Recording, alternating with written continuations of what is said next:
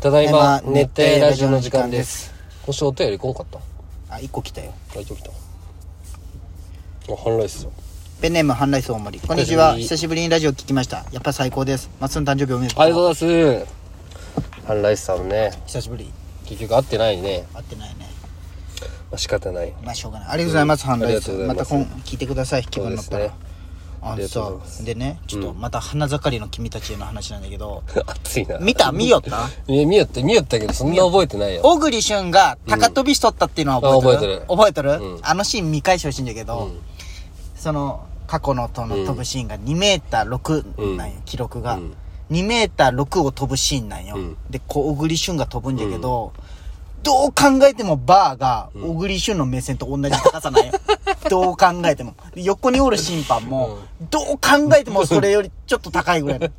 絶対だけど小栗旬の身長が2メーター30ぐらいじゃないと合わんの よ2メーター6じゃんいや2メーター6じゃんけ、うん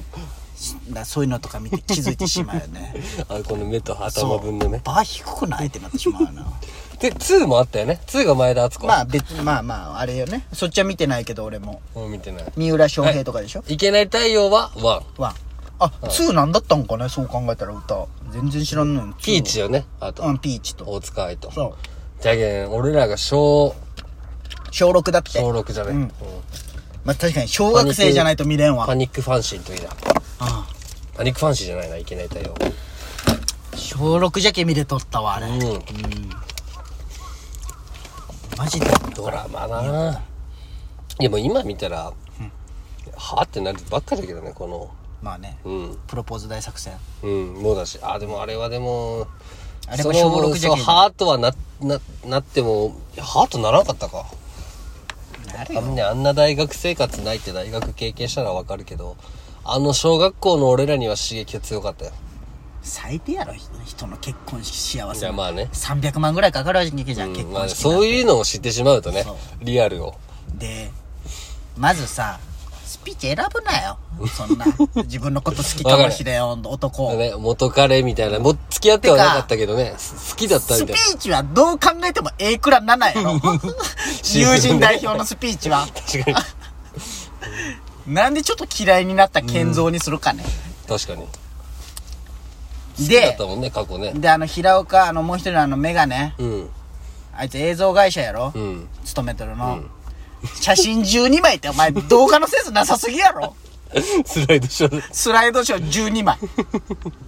ほんまに映像会社で作っもたんかい途中から作り直したでしょ直し1枚増えただけ よそうか そそうのか最後に1枚増えただけかいっぱい動画作れるじゃん映像会社勤めとんなら、クオリティ低すぎだろまあまあまあそう言い始めたらもう全部じゃけんだドラマなんていやまあそうじゃけどまあ分かるようになってしまったせいでそうやねそうそうそう今見てるなんかドラマ日本沈没ああ日本沈没すごいね斬新じゃねもうネットフリックスで同時にあみたいだねねうんじゃけんあの最初は見よったんよ、ん1話見て2話も見て今録画も進むペースは一緒でしょううんん、えそうじゃけ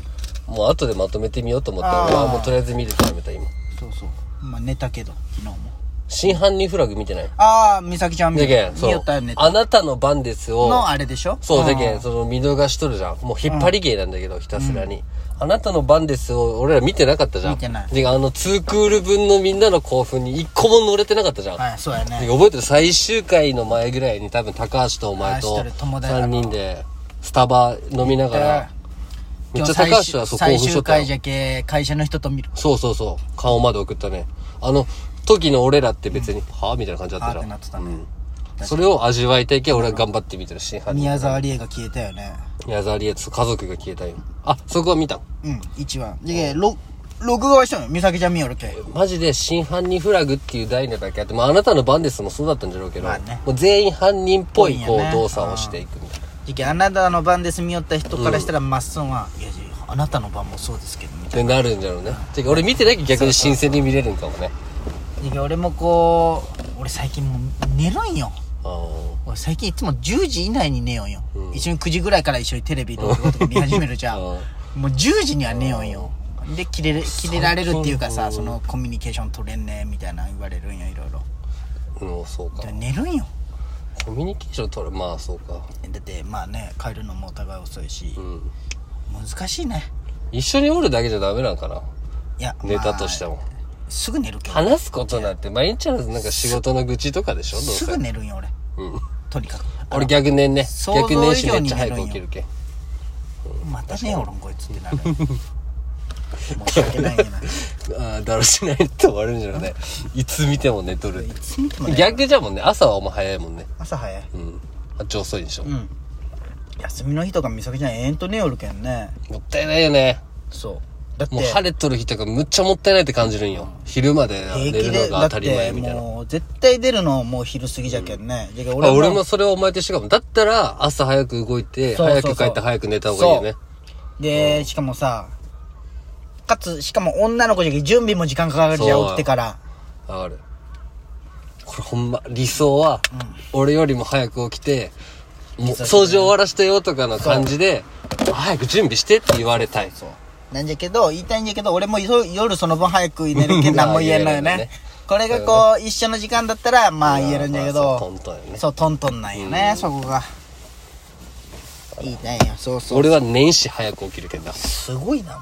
お前俺昨日も1時さぐんらまいじゃまんでさんまさんじゃん1時ぐらいまで今日も6時から俺はももの弁当作っとったもんすごいねもうすぐ寝るよでもやっぱすぐ起きるまあ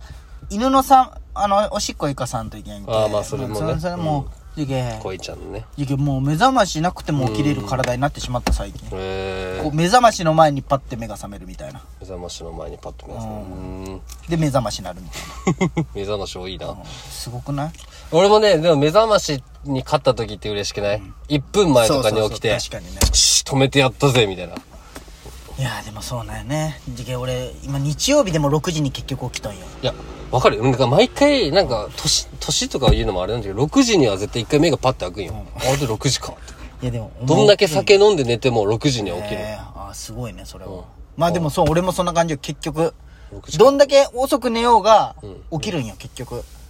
じゃけどその9時にでも美咲ちゃん寝よるじゃん、んで10時、まあ寝よるじゃんもう4時間経ったんよもうその時点で、4時間よ東京行けるんよ新幹線だっ ただらよね。うん。旅行とかの時は張り切って起きるもんね。まあね、うん。すごいやっぱこの時間の感覚って違うんやなって人なんか、まあね。タイムイズマネーって言葉があるからね。ねそうよ言われた時わは金なり。言われた高橋いやに。違うあのーなんかのは先生のお話聞きよる時にその孫正義も、その何めっちゃ大金持ちとにかくまああのなんかアマゾンビルゲイツとかビル・ゲイツも、うん。お1日は24時間よって言われて、うん。そうよね。そうそうそう24時間しかないよ。そうそう言そったらう、うもうやりたいことなんてもう全然できんもんね。ん、ねまあ金、金と時間があれば何でもできるけどな。まあなあと心の余裕。何がいいなうん。あバチェラー見んといけんね新しくバチェラー出る、てか、ドラマの話もらっていいああ、なんか誰か載しとったでもね。こうさんよ誰こうさん。そのバチェロレッテっていうのがあったんよあ、女バージョンの、ね。あれで振られた人がうんバチェラーとへーまあその人は最後まで生き残った人なんだけど、結構ほんまに、確かになん何でもできるやつ。なんか俺もそういう恋愛リアリティショーなんか見るのすごい嫌だよね。なんで、面白いよ。まあね、みんないいよね。てか食わず嫌いなだけだよね、俺多結分構俺は。俺結構好きなんよ、そういうの見るの。うん。なんかどっかでやらせを疑う自分がまるあ、でもあれやろうな、それは。でも今回のその女の人のインタビュー全部見たんじゃけど、まあもう一人やね。ああ、もう可愛さといい、中身とい可愛い。中身といい。なんかこあう、こう、ななんか癖もなさそうだしうん、可愛いって子が一人おるんよ。俺の25歳の鍼灸師よ、しかも。ーへー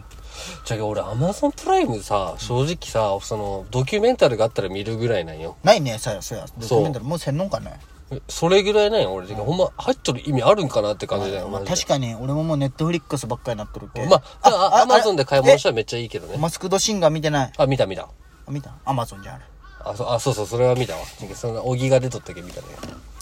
吉田沙保里下手だったな、歌。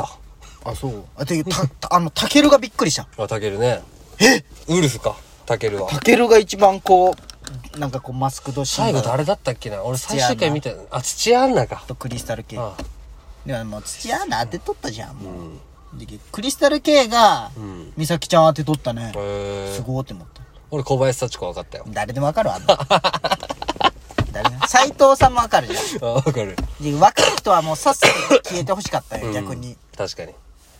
あと誰か、サンプラザ中野も分かったよ。あ、わかったね。あれもうなんかヒントでわかったよね。わかる走る走るとかで。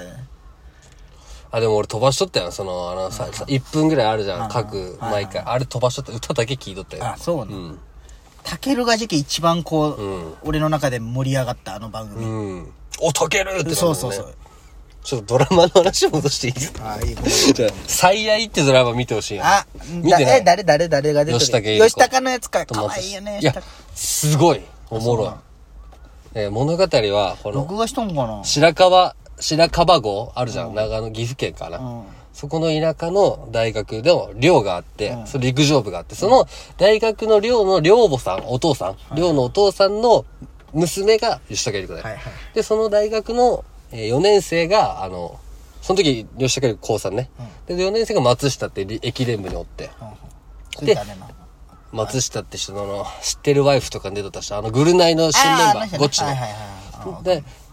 で、その夜ね、大会、全国大会決まったって夜に先輩とかが来て、